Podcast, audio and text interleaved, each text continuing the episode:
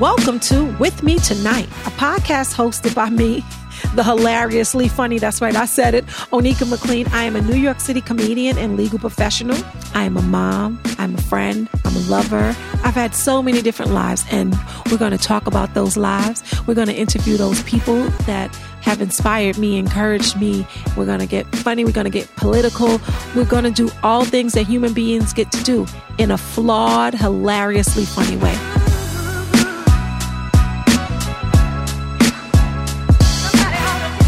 Hi guys, welcome to my channel. This is Sonika. Don't you hate those women? Don't you hate those YouTube women? It, they just get on my damn nerves. If you haven't already done so, sus- subscribe just by hitting the little button and the bell. The bell if you want to get notifications of me sitting in my kitchen talking about nonsense. No, I don't, bitch. Listen. Okay, sorry. Hi guys, this is with me tonight with Onika McLean. I am your host, Onika McLean, and with me tonight is my friend Melissa. Melissa Geller Esquire. Hi, Melissa. Hi, Anika. How you doing? We're still inside. Yeah, we're all right. we're still in the middle of this pandemic slash race war, which is so ridiculous because most of my friends are white. So, so I'm like, where? Wait a minute, listen, white people, we got to get this together. Who's gonna come to Sunday dinner if you don't come? No, I'm just joking. Yep, no, but that is true. But we are in the middle of um the Black Lives Matter movement and all this stuff. We're having town hall meetings at our firm every day every day and it's just a lot going on it's just a lot going on. But I, uh, with me tonight again is Melissa Geller, who is a friend of mine. She's an attorney, criminal. Is it is it white collar crime? Like we do white collar and criminal defense. We we run the we run the whole spectrum. She's okay. So I wanted so before um, we get into Melissa and her story and who she is and all that good stuff, I want to tell you how I came across Melissa, right? So our firm, which we can't say the firm, but I, we work at the same firm and we have this thing called pro bono, pro bono initiatives. And uh, one of them was a, a, a, a, what do you call that thing? A trans, what do you call that? What do you call that thing? What, what do you call it, Melissa?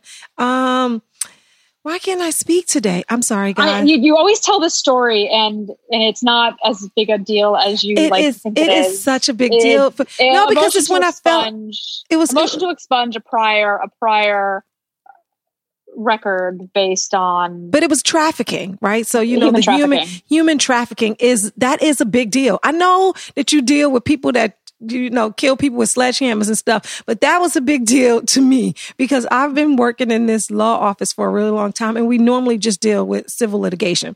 So this time I'm, I'm working on a pro bono matter. And this one attorney that used to work at the firm, he, we had the case for like a year, right? And we met with the, with the, um, the, def- with the defendant several times. We we interviewed her several times via remote even we flew her in to come to the office and nothing. We could not get nothing. Like her story just did not add up, right? So then that attorney left the firm. And so they they staff Melissa on the case. So Melissa comes in first day, right? She's like, okay, so she had to prep the defendant slash witness uh, for the D- DA, right? The DA was going to question her. Yes, that's correct. And she said, that's correct. She acted like she was at a deposition. She, the DA was going to question her. And, but there were holes in this affidavit and we needed to make this affidavit better. And so Melissa's like, this, but this doesn't make sense. This doesn't make sense to me. So Melissa's asking the questions. She's asking the questions. It was like Matlock, right? So Melissa's asking the questions. She's like, okay, so that happened. And then you were afraid. And then you were on drugs. And then that happened. And then, and then she was like, so I don't understand what happened right here in this moment where you weren't afraid and you weren't on drugs anymore? Like, what happened? And then the lady was like, okay, I was pregnant. I stopped taking the drug. And I was like, oh my God. I hope you guys can follow this story because it's an amazing story. Melissa's going to correct everything I say right now, but that's just who we are. So, so we found out that the lady had gotten pregnant and she stopped taking the drugs. And then she went she ended up like leaving the her abuser and and she was able to go back home. And we couldn't find that out for 2 years damn near. And Melissa one sitting she just kind of like broke the lady down. The lady started crying. She was like no I don't want my son to know. And I was just amazed. And then I fell in love with Melissa Geller. So welcome to the show Melissa.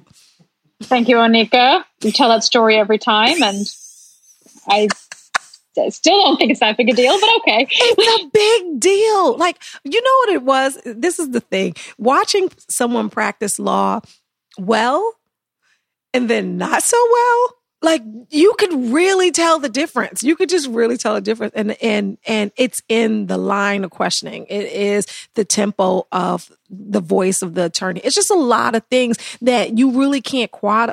Is it quantify? Quantify? Yep. Quanti- I'm using words you can't quantify them on paper, but it's just like a it's like a who you become when you practice, and not everybody gets to that level, and that's why I, I tell that story because it just shows the the range and the level that you're at, and that's dope.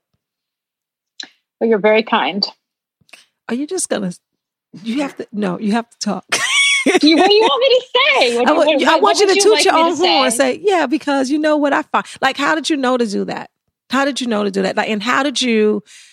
Uh, I know when you go to law school, you don't really declare like uh, a major, but how did you know you want to practice this type of law? Well, that's, a, that's actually uh, not an easy question for me to answer. The um, I, I, wanted to practice criminal law because I I was my family close family member was a victim of a violent crime, and the reason why that particular case was as important to me and as close to me as it was, and the reason why I think you saw me be more invested in that was that that was the situation that my family member was in, oh. and I oh. remember that very clearly from my childhood. Um, and and for my whole life that was i would practice i wanted to practice criminal law now when i went to law school i didn't think i'd have that opportunity and i got very very lucky when i, I came out of law school and i went to a firm and i, I managed to uh, be staffed on some white collar corporate criminal matters did a good job and was in the cartel practice group of that law firm for for several years cartel. when i came to join cartel, antitrust cartels. And when I came to this firm and, and was hired on, I was hired on specifically as a criminal lawyer to work in the white collar and criminal defense practice group. So for a long time, that had sort of been a dream of mine. And I, I got lucky in that I had the opportunity to do that work at, at a very high level and now at this firm at all levels and trial work in particular. Damn, that's so dope. That's so dope. So you so okay because you say you got lucky, but you didn't really get lucky. You you worked your ass off. Actually, is what happened, right? I worked very hard. Uh, yes, uh, it wasn't an easy practice, and it wasn't. They weren't easy people to work for, but to to have the opportunity to practice in that group at the time, you really did have to be. Uh, people, which uh, Anika will tell you way back in the day, I probably didn't have.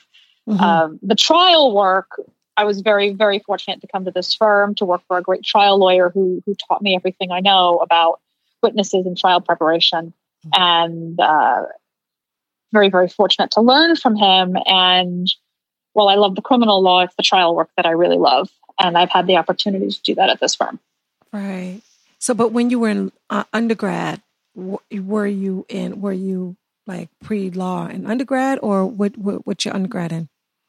Uh, the day I graduated, I swore to my parents that I would never go to law school under any circumstances for any reason. Um, and I didn't care what they had to say about it. I, I, really didn't want to be a lawyer. My, my parents had pushed it for a long time. I had uh, started in theater uh, in, in tech and moved into a history degree and a journalism degree. But when I got out of school and began looking into the kinds of careers that were available to me and the sorts of things that I wanted to do, the law degree became more and more attractive. The opportunity to practice law became attractive. And the opportunities that a law degree offered me were attractive, uh, among other things, international work, trial work. There were things that I kind of wanted to learn to do. So you said that you were in theater. What? what yes. tell me about your love for the theater. What was? How did how, how did that come to play? Uh, that was a long time ago. Uh, for it was my dream. It was something that I, I very much wanted to do, and I think like a lot of dreams that you have in high school, the the reality was very different than what you thought it would be. Is and when I went singing or acting or what? Uh, I, I was never on stage. I actually, considering I'm a trial lawyer, this is hard to admit, have terrible stage fright or had terrible stage fright. Because you damn uh, sure don't this, now. to, to, this day, I, I, won't sing in front of a crowd, uh, but I, I, was always behind the scenes. I went to Syracuse University, which has a, conserv- a theater conservatory program and studied stage management. Mm-hmm. But at about halfway through my career, I, I realized, uh, excuse me, halfway through my education, I realized that I wanted something that had a more positive and forceful impact on the world. I, I did not feel that theater was going to give me the kind of engagement in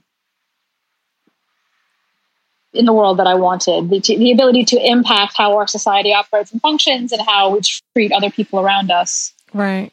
I remember us going on vacation to Cape May. Remember we had that good time at Cape May? That was a lot of fun, yeah. And that's what so so this is the story, guys. So we were on vacation and we were at Cape May, right? It was a Melissa's idea because uh, she loves this little uh, beach town. I love Cape May. Right. And it's really nice. Like it's so oh it's so it's like she it's like so close and, and and you feel so far away, right? So we're riding bikes, tandem bikes, we're just being like kids. You crashed into a parked car. I crashed into a parked car. On a tandem bike. Was you I drunk? was I drunk? tandem bike. Was I drunk? Because that could happen. Was was I drinking? I, I don't. I, I, don't remember. no I just snitches. remember you crashed into the parked car. Yes. So we were like on the beach. We were having such a good time, and we had an amazing time. Like the food, the the atmosphere, the company, everything was like so dope. We were coming back to um coming back to New York, and we were singing, we were playing Disney. I don't on the radio. I don't know why we were playing the Disney station on the radio. And then it was like a whole new world or something came on and she just started belting out like songs, but like like Broadway kind of like I was looking like who the fuck is she? And it was just like she has an amazing voice. She sounded like a damn angel. And I was you know how you know somebody but then you you have no idea who they are and you're looking at them like what what the hell? And she's like I normally don't sing in front of people. I must really like you guys. I was like, "Oh my god." And I was like so dope. I just love um learning new things about people. Still don't sing in front of people. You don't? Mm-mm. You have such no, an amazing terrible voice. stage right? You have such an amazing voice. That's so crazy. And then and then um I remember uh she's always you're always trying to um take me to the opera because she has this love for opera for the opera. She's like, I haven't gotten you there yet. I know. She's like, come on, we can go see the. It's playing tonight. Let's go. And I'm like, no, I'm going to the comedy club and stand there for 10 minutes. And she's come to my comedy shows so many times, right? Of course I've come to your comedy shows. All You're right. a funny lady. All right. I'm going to come to, to the opera one day. I mean, I need, yeah. I think, what's your favorite opera? Uh, my favorite opera is Romeo and Juliet. Why? Just because it's that, that love story, the, the story, the tragedy and all that? Well, I love the music. Mm-hmm. Um, but for some reason, and, and I can't explain it, I because it's it's a really stupid story and it should drive me crazy, but I guess it's the latent romantic in me. It, it is still there, buried deep, deep, deep it's under all the cynicism. It's it is my favorite. It is my favorite play. It's my favorite ballet. It's my favorite uh, Shakespeare. Uh, excuse me, Shakespearean play. It's my favorite ballet. It's my favorite opera it is it is and then the um the opera is some of the most beautiful music I've ever heard. So it is yeah, Romeo and Juliet is my favorite. Because Pretty much the, across the board. Because of the young love, because of the innocence of it, because of what? Oh no. That's it's a really it's a really good question, and, and very good friends of mine. A very good friend of mine was like, she said, "I don't understand. You, you should. I know you very well. You should hate that play." I think that there is a beauty in the tragedy and a message in that story. Uh, I, I don't believe that Romeo and Juliet's a love story. Romeo and Juliet's about about the destructive power of hate and and how when you irrationally hate somebody else, terrible things are visited on the whole world. The love story is just a vehicle for that for that message. And damn, that's bars. She's powerful shit, Shit is powerful. Like I'm like, why? The love story is the backdrop. That's it dope. is the backdrop. The love story is the vehicle for the message that that I believe Shakespeare was trying to convey. Now, listen, there are Shakespearean scholars out there who will probably say I'm an idiot, but that's always the message that I've taken from it. And it's a beautiful, beautiful story, and the love story underneath it is a beautiful and innocent and pure story. And I something and it speaks to me very deeply and touches me very deeply. Oh, that's so beautiful. Damn, that's so nice. Thank you for sharing that. That's so nice. There's nothing like innocent about 14 year old love though, because it's ratchet. Yeah, it's ratchet. Yeah, you ever hump yeah, people when you're 14? Humping you at 14 to, you is. have to accept that that it was a different time, and you have to sort of take yourself out of the sort of icky factor of, of, of the whole teenage love story oh, thing. Oh, stinky, um, smelly boy. about it, right? But but it is if you if you listen to the if you if you read the words and and if you listen to the music that people have put to it, I think there's a reason why uh, some of the most beautiful music I've ever heard was written about this and around this story, and mm-hmm. it's it's, a very timeless. it's a very powerful, beautiful, uh, beautiful piece of work all the way around, and it has been my favorite for a very long time. Okay, that's dope. What about uh, instruments? Have you played any instruments and like? Because I remember a time. Yes, not well. Uh, I, I played the flute for years. Mm-hmm. I play a little bit of piano, a little bit of guitar. Um, I played the trumpet, the trombone, and the oh god, that's a lot. Bassoon, but none of them very well. I've always preferred to sing. Nice, nice. That's so dope. So you've been um, quarantining for a while. Are you? How are you holding up in this quarantine? Are you just not doing it anymore? I, am ready it? to throw myself in the Hudson. Uh, I was with family for a while. I, I, go out to family on the weekends. I talk to friends. It helped that we got very busy at work. We have a major trial coming up that mm-hmm. we're uh, desperately preparing for, and that I have I have dragged a good friend of mine into, and now feel really bad about. So that's been helpful to be busy. Mm-hmm. But I'm just trial honestly, prep and stuff like I'm that. I'm just done. Trial prep, yeah, getting ready. It's it's there's a lot to do in a very, very, very short period of time. And I don't know the case well yet. So we're learning. So how are you staying positive in all this or is how's that going? Well, I learned positivity from you. Actually. Fuck girl shit. Turn up. Um, I'm just listening to trap music at this point. No, you, uh, I, I learned a lot from you, and and I think last year, I put into practice so much of what you had to say to me about staying positive and taking a positive outlook on the world. And I, I changed my outlook and it stuck. So I'm yeah. just generally staying positive, as positive as I can. And running, uh, running, because she's a avid runner at this point. You run all the time, keeping that well, body uh, it's amazing. keeping me sane. Yeah, I don't particularly like to run, but they closed my gyms. I lost my boxing bags. Now it's now I now I run uh, yes, I, I, have been running as much as I can.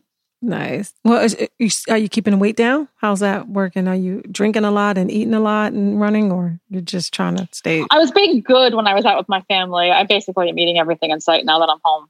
Yeah, I just but, had an ice cream cone, a sugar cone. Why? Why are you eating ice cream in the middle of the day Onika McLean? Because you can. Because it was on sale at ShopRite and it was two for five. And some when you get something two for five, like I'm from the hood, from East New York, two for five is like crack. like two for five Breyers ice cream, like chocolate and marshmallow. That's my shit. So I just grabbed two and I can't just leave it there. I have to, no, you gotta eat, eat it. it. You gotta eat it. I've eaten two bags of goldfish in two days, you know?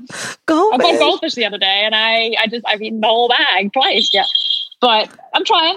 try yeah. working on it. I, and you know, I, I lost a lot of weight last year. I'm looking to keep it off. She did lose a lot of weight last year. Like you lost like 30 pounds, right?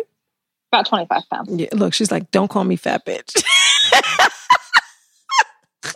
I say 30, you say 25. I mostly kept it off. Yeah, you kept it good. A little bit came back, stuck inside and all that. But remember, I kept trying to take you to uh, Lot Less and buy cheap clothes, and you wouldn't you do did. it. You made me buy that red dress, which is now hanging in my closet. I have no idea what I'm going to do with it. I'm not a 20 year old, 20 year old like down in the meatpacking clubbing. I, I don't want to do that dress. I love getting a bargain, right? So I'm like, come on, Melissa, let's go. Let's go to Lot Less. And she's like, why, why are we buying clothes at Lot Less? That, that, no, you buy food at Lot Less. Why, what are you doing? And I'm like, just come, just come. And then I go ham and Lot Less and I had to buy this, this beautiful, sexy dress. It was really, really sexy. It was so snug and nice. Remember, just yeah, I'm basically just, sewed into it. I don't know where you think I'm going to wear it. And then Justin was like, "What is happening?"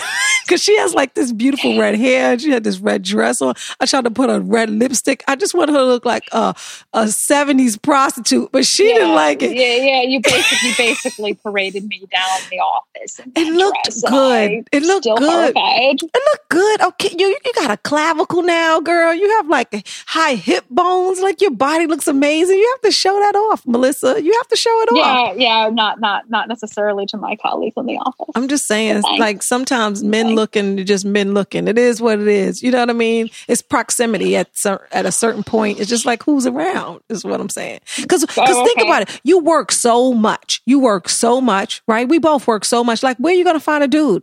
We're at work all the time, unless you own like those dating apps, but those dating apps are just like hook up quick kind of thing. I hate those things. Yeah, you want to be in love and stuff.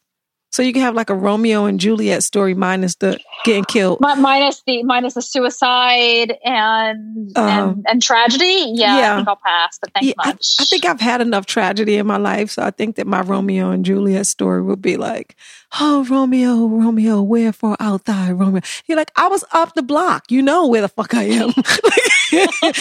Every time I go somewhere and you're trying to figure out where I am, like, I mean, give me a break, Juliet. And I'm like, but I love you so much, Romeo. And that just would be our life. And that's it. That's it. My insecurities, I would just kind of like push them off on him and he'll just take them and say, she's cute. Is that just, like just sort of, just sort of roll it. No drama whatsoever. No, I kind of like drama.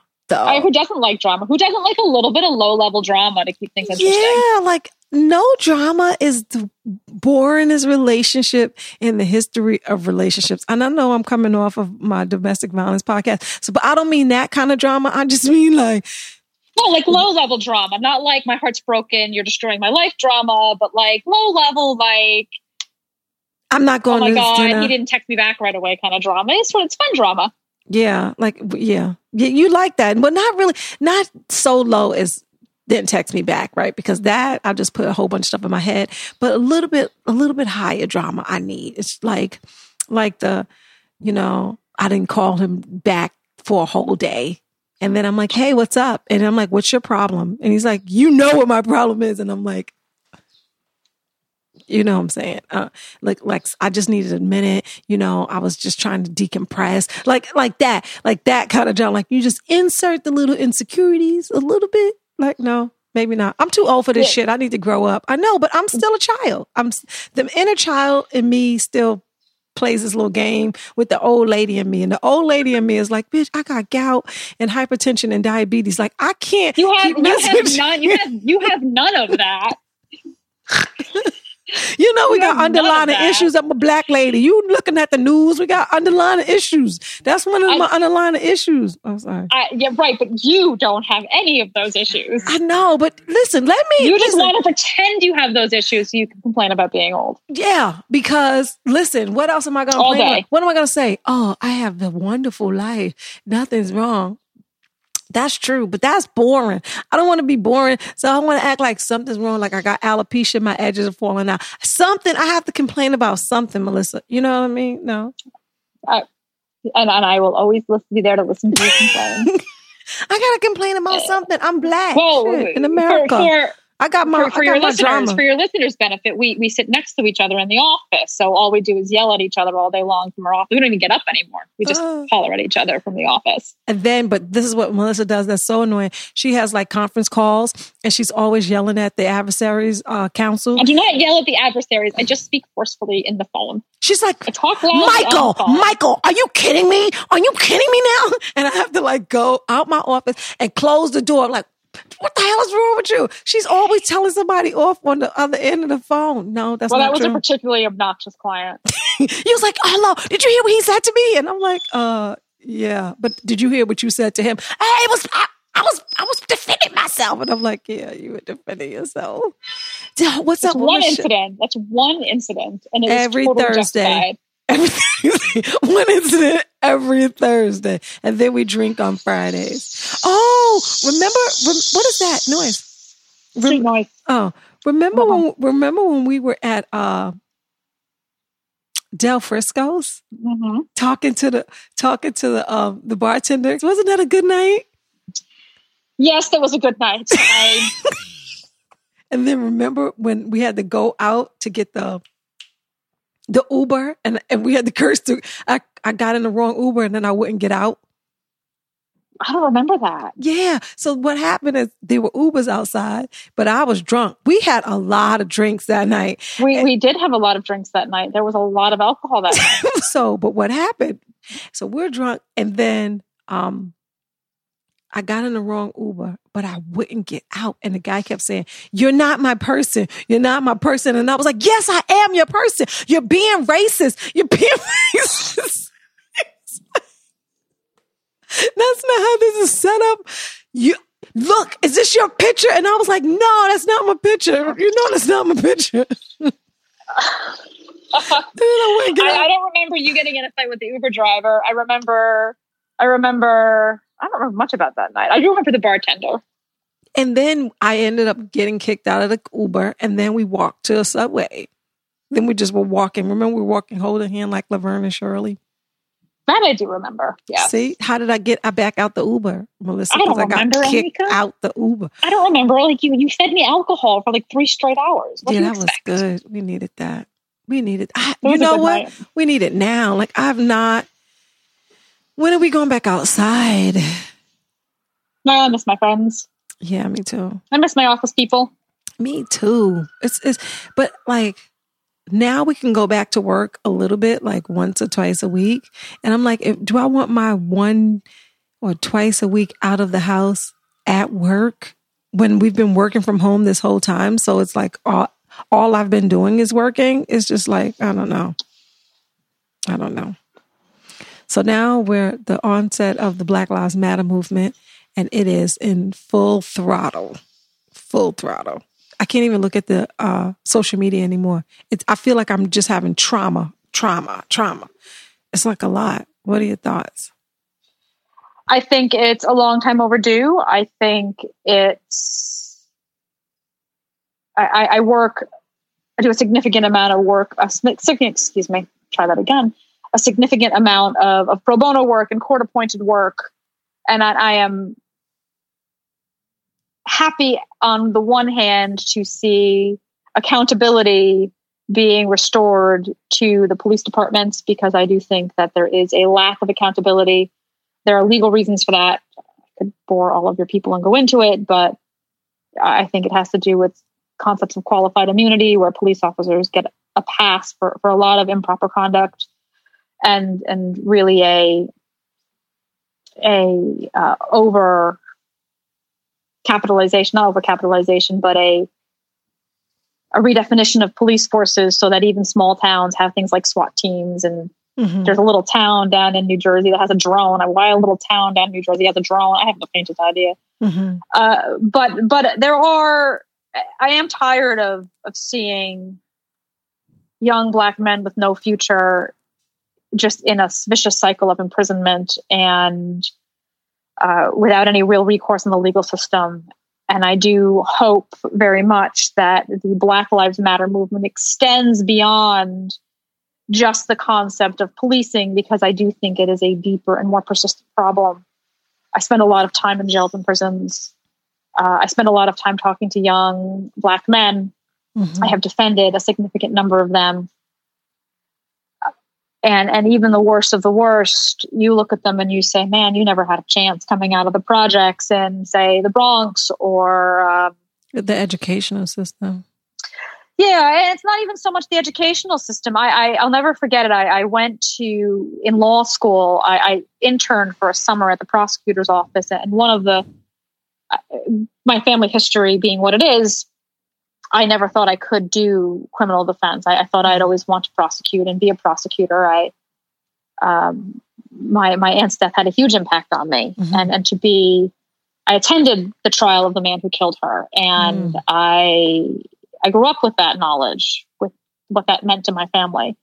But when I interned at the prosecutor's office in Detroit, I began to see Detroit in particular, especially back when I was in law school, was was just just a trap for young black men, mm-hmm. and or at least parts of it were. And mm-hmm. you'd see young men come in with burglary or robbery uh, charges, mm-hmm. and basically having been forced to join a gang out of a out of a sense of, of self preservation, or because they are literally people go up to them and put a gun to their head and say, join the gang or die. Mm-hmm.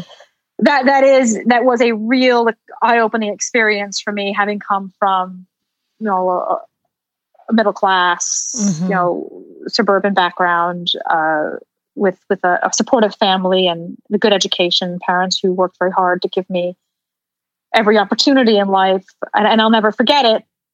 And it has stuck with me forever. And it is why I do criminal defense now mm-hmm. is there was a um, a robbery exam, and, and, these are these are preliminary exams, meaning there's no indictment yet, but they're trying to. The, the, the judge sits. It's, it's, instead of a grand jury, the judge sits to determine if there's probable cause to move a case forward into into felony. And and it's a he's 17. His girlfriend was pregnant. Mm. He'd been sort of drafted into this gang out of just sheer self preservation, they were basically said to him that we'll kill you if you don't join. Mm-hmm. They swing by, they pick him up off the street, they hand him a gun, they say, go rob that woman. Mm-hmm. And he had the unfortunate, came across these two, these two lesbians who were clearly tougher than him. I'm sorry. That's hilarious. To Clearly me, that visual is him. hilarious. he jumps out of the car and he's shaking so hard he can't even hold the gun. Mm-hmm. And they've got the woman on, they've got one of the, the victims on the stand.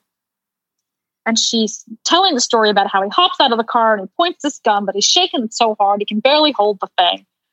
And the defense attorney gets up and he says, Well, isn't it possible that you know he was holding a cell phone and pretending it was a gun?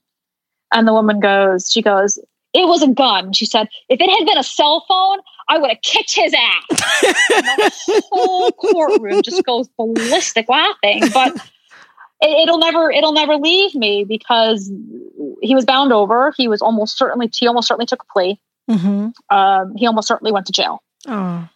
And there just has to be a better way. I, I had a client who who was homeless at 16 uh, severe abuse as a child, uh, living on the street, living on couches, selling, you know, marijuana at the very edges of a of a of a one of these big gangs up in um, in New York City, and and just trying to stay alive. He, he, you have to play nice with the gang members, and you have to be friendly with them so that they don't, mm-hmm. so they let you work in their territory and, and, and marijuana being something that is is on the verge of being legal.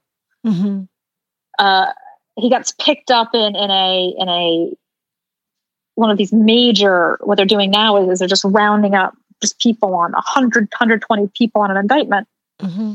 and alleging you know gang activity RICO and just just wrapping up whoever is even remotely associated with this gang and he was such a bit player and and the judge gave him three years like he was handing out candy Mm. And and and this this was a kid with a, a, good heart and a good soul who said to me, "The only thing I want to do is get a commercial license so that I can get a real job.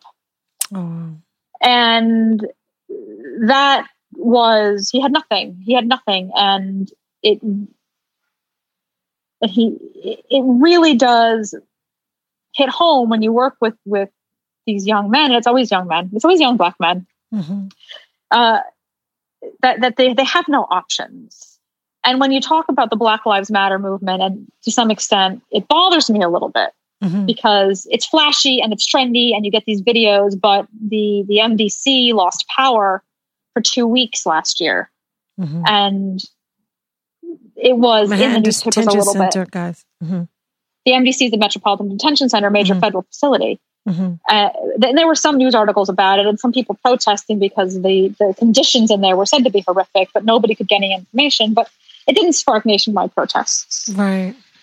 And it didn't spark a conversation about how we treat prisoners and, and how the justice system disproportionately affects uh, black men. Mm-hmm and how we probably should consider other other Options. ways other outreach other other matters and and and that's really where where it matters not to say that i'm not outraged by the video because i watched that video and i just don't understand uh, how that happens or why that happens or yeah. what what you could possibly be thinking and it's in, not in a situation happened. like that. This happens, right? You're saying that plural Mul- multiple times. Time. Yeah.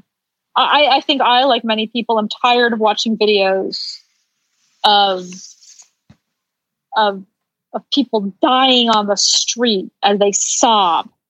I yeah. can't breathe. I can't breathe. I can't breathe. I, once, twice, overzealous cops, four times in a year. You, yeah. you got to start to wonder. But but there's a bigger conversation that has to happen about about race and law enforcement and criminal justice that we're not having. And race and the educational system and race just the the the selling point to white America that everything is okay and black America that, you know, you guys need to like kind of like figure it out on your own and get yourselves together. That whole message it's it's that there's a disconnect. It's I I know so many people that are non-black that said I had no idea. I had no idea. And what I'm finding is that when people say, "Oh, I have a black friend. I'm not a racist," right? They have a black friend, but oftentimes that black friend don't really explain to them what the black experience is you know, because now when I'm saying, when people ask me questions and they're like, oh my God, I had no idea. And I'm like, but how could you not have any idea? And then you have to think about it. Well, you didn't tell me, and you're the person that I know. You know, so all those people on television, and I'm thinking that it's them and other. And I don't mean you because you are in the trenches. You know, you see it all the time. But oftentimes, a lot of people don't see it. I am their black friend and they see my life and they're like, yeah, she was in the projects and, uh, and, um, look at her now. Like if that wasn't like a big old struggle and I didn't have to fight racism and classism and all, and I'm still doing it now. I'm still, you know, you still have the effects. You still, I'm, I'm, if I get stopped by a police officer, I'm afraid. I'm not going to make the same money even even if I do the same job as my white male counterpart or my white female counterpart. And why? I, I will say I will say that I, I cannot speak and I will not speak to to whether or not I think that's true because that's not my experience and I can't speak to that experience. Right. Um, and certainly I don't believe that people are, are unjustified feeling that way. What mm-hmm. I what I do think, however, is is a true shame, and what I would like to see come out of the Black Lives Matter movement, and in my deep cynicism, I, I don't think will happen, is that what's underneath, what's lying, what's lying beneath what we're seeing on these videos mm-hmm. Is I don't think endemic police brutality. I think it's an it's a it's a system that disproportionately impacts young black men. Now, whether that's because we're not in poor areas or areas where there's gang violence attempting to get attempting to get kids into school, but how how do you attend school when you're sleeping on the street? And even if you're not sleeping on the street, oftentimes when you are in school, so let's take it like to the to kindergarten or first grade, like sy- systemically, all those kids are not being taught the same. And I know that for a fact because I went, my kids went to school in East New York. Well, one of them did. And I went to school in East New York and I know what I was taught. And then when I transferred my children to uh, District 2, a public school, but in a different area that that serviced a different demographic, which was predominantly white. My kids learned much more. They, they, they, just learned different stuff. It was Mandarin, it was fencing, it was all this stuff that, and I'm not like making it up, like dead ass. It was Mandarin and and fencing, and this is a public school. It was still free, but so why why didn't those kids? Why weren't those options there in East New York, Brooklyn? But they are on 95th Street and Lexington Avenue you know and i don't i don't have an answer to that. I certainly do because i i am massively overeducated therefore believe that education is and should be the answer to everything. But what what does bother me is is that there's very little room in the system as it currently. Now there's some changes happening. You see them happening at the state levels diversionary programs. Mm-hmm. but but diversionary programs what a diversionary program is if, if you don't know is is instead of prosecuting, say, a drug crime, mm-hmm. are there they're diverted to a drug treatment program. They finish the drug treatment program. The charges are dropped, but without support and without, I, I can remember talking to another client of mine who once he got out of jail, I said, okay, no more selling, no more mm-hmm. drugs, no more mm-hmm. selling drugs. And he looked at me, he said, how am I going to live? Yeah, because I'm, I'm, talking and, about before that, before before right. and now I, and now I drugs. have a now I have a criminal conviction. Now I have a, a federal drug conviction. So not only did it could I not could he not get a job before, which is why he was selling drugs in the first place. Now he really can't get a job because he's got a federal felony on his record. Mm-hmm. And that strikes me as taking young kids, and they're always young because because they're young and they're stupid and they haven't figured it out. Mm-hmm. And and that, by the way, applies across the board, especially yeah, men. All, they don't grow up till they're 30 and 40 years old. They're all dumb. Yeah. But so they 52. You'd be like, wow, yeah, geez, right? he finally got together, uh, didn't he? I was stupid in my early 20s, but but they're selling they're selling drugs and, and there's no when they come into the system, there's no there's no mechanism to say this has been your life and it's been a truly difficult and terrible life for you. And and how no- do we ensure how do we move you from this right. into a productive member of society? We're just going to toss you in jail. Now, once you go into jail, mm-hmm. and they're mm-hmm. not going to these, these, these young black men are not going to country club jails. They're not going to, and, not that and, you know and, camps are or any picnic, but they're going they're they're doing real time. They're doing it in the MDC or the MCC, or they're they're going to you know real prisons and that is that is just a recipe to further entrench them into into yeah. a life. And then they come out with with no support and nowhere to go and nothing to do. And you it's and true because they call about, me again. you think about it. If if it's a, a young white guy that's 17 and he's like doing bringing pills to school that's selling drugs. But he has a dad that that'll you know figure it out for him or help him get his record expunged if they even charge him at all. It happens. Like like that it happens on so many levels, but what happens to black boys? They don't get a chance to grow up. Cause if, right. if you give yes. them a chance to grow up, then some of that stuff will just fall away. It will. I, I, know so many men right now, white or black, that when they were 17, they were dumb and doing all kinds of dumb stuff, but they got a chance to grow up and then they became, you know, a, a, a member of society that, that added value. And I just don't think that black men get to grow up. And then it's, when they do get to, when they do grow up, it's still a target because you live under this pressure to be black. There's this, there's this pressure. Like I come in a room and I feel that I need to prove that I belong in the room. Do you feel the same way? Uh, well, I work in a male, a, heavy, a male dominated field, uh, in okay. a male dominated subfield.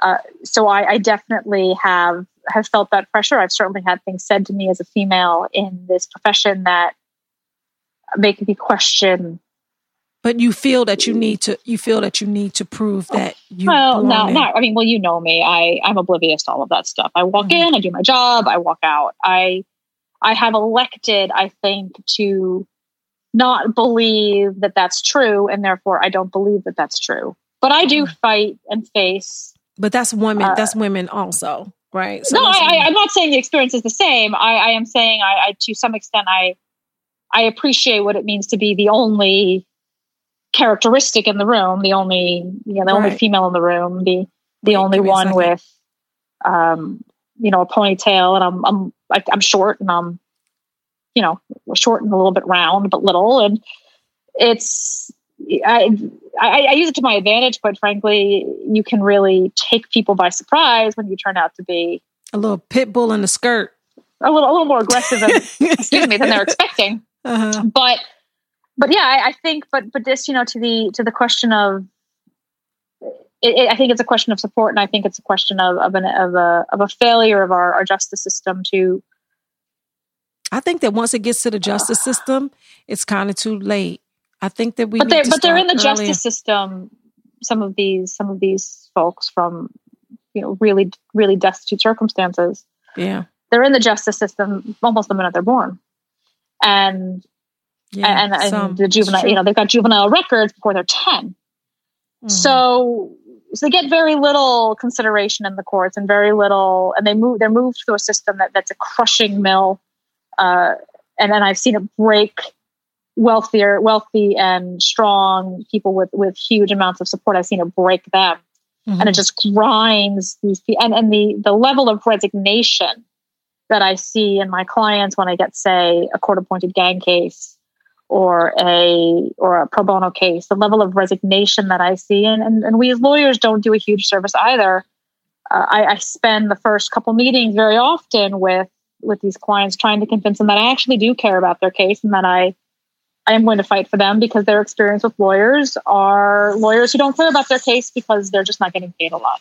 And, and that's a real yeah. that's a real shame and a real a real violation of our ethical obligations as, as lawyers. Yeah.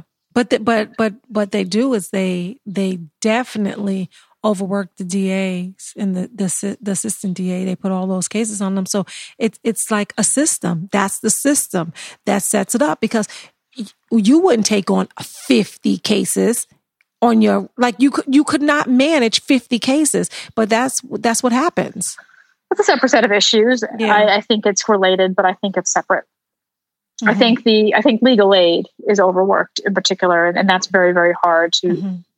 to to deal with. But but you spend a lot of time trying to convince these clients that in fact I do care about their cases and that I, I am there to help them. Right. And it takes a long time to gain the trust of your clients, and you really can't help them mm-hmm. adequately if you don't have their trust. Yeah. So uh, so so that's it's it's work that's important to me, and and I do hope that the Black Lives Matter movement extends out beyond street protests about the police because that, that, that's not what that's not what I don't think that that's the root cause. And I would love to, to set it off. That's to set it off, though, and something yeah, had to I, set it off. So at least we have the the conversation, and this has been I, amazing. I'd love to see a discussion about criminal justice in this country and and how we do what we do and why we do what we do and and how far we've come from the roots of what it was supposed to be and what it used to be to what it is now. Well, shit, what it used to be, that gives me pause too, but that's another conversation uh, for I another day. I, I, mean, in, I mean, in the way cases are processed and pleas are handled and, and mm-hmm. discretion, uh, prosecutorial discretion. And mm-hmm. I, I appreciate that when it comes to race, that's a loaded statement. Yeah. But, I'm like, but there's, wait a minute. There, there's a certain, there's a certain level of, of having gotten away from the sanctity of the jury as a, as a mechanism for ensuring social justice. Mm-hmm that that I think no longer exists. Right. So this has been thank you so much, Melissa. This has been awesome. See, look at it. You were like, uh, oh, wait, uh, uh. And then you were like so enlightening and, uh, and just informative and a pleasure. And there's, see, this is the thing, guys, right? There's so many layers to people. There's so many layers to people. If you ask the questions, if you dig a little deeper, people open up. If we're like an ogre. Remember what did Shrek say? an ogre. I'm an ogre. I think, I'm a, I, think I have layers. Onion. An onion right? Because oh, okay, so you know what the hell I'm talking about. Don't try to correct me, God damn it. Okay, anyway, thank you so much for being with me tonight. Thank you for having me on. It's been a pleasure, and I miss uh, you, and I'm looking forward to seeing you again. So, Uh, me and you us never part. Nakeem dot. You don't know. Okay, never mind. Bye. That's for my black friends. I love you. I love you too. See you guys later. Okay. Bye, Melissa. Bye, guys. Bye, Onika. See you next time.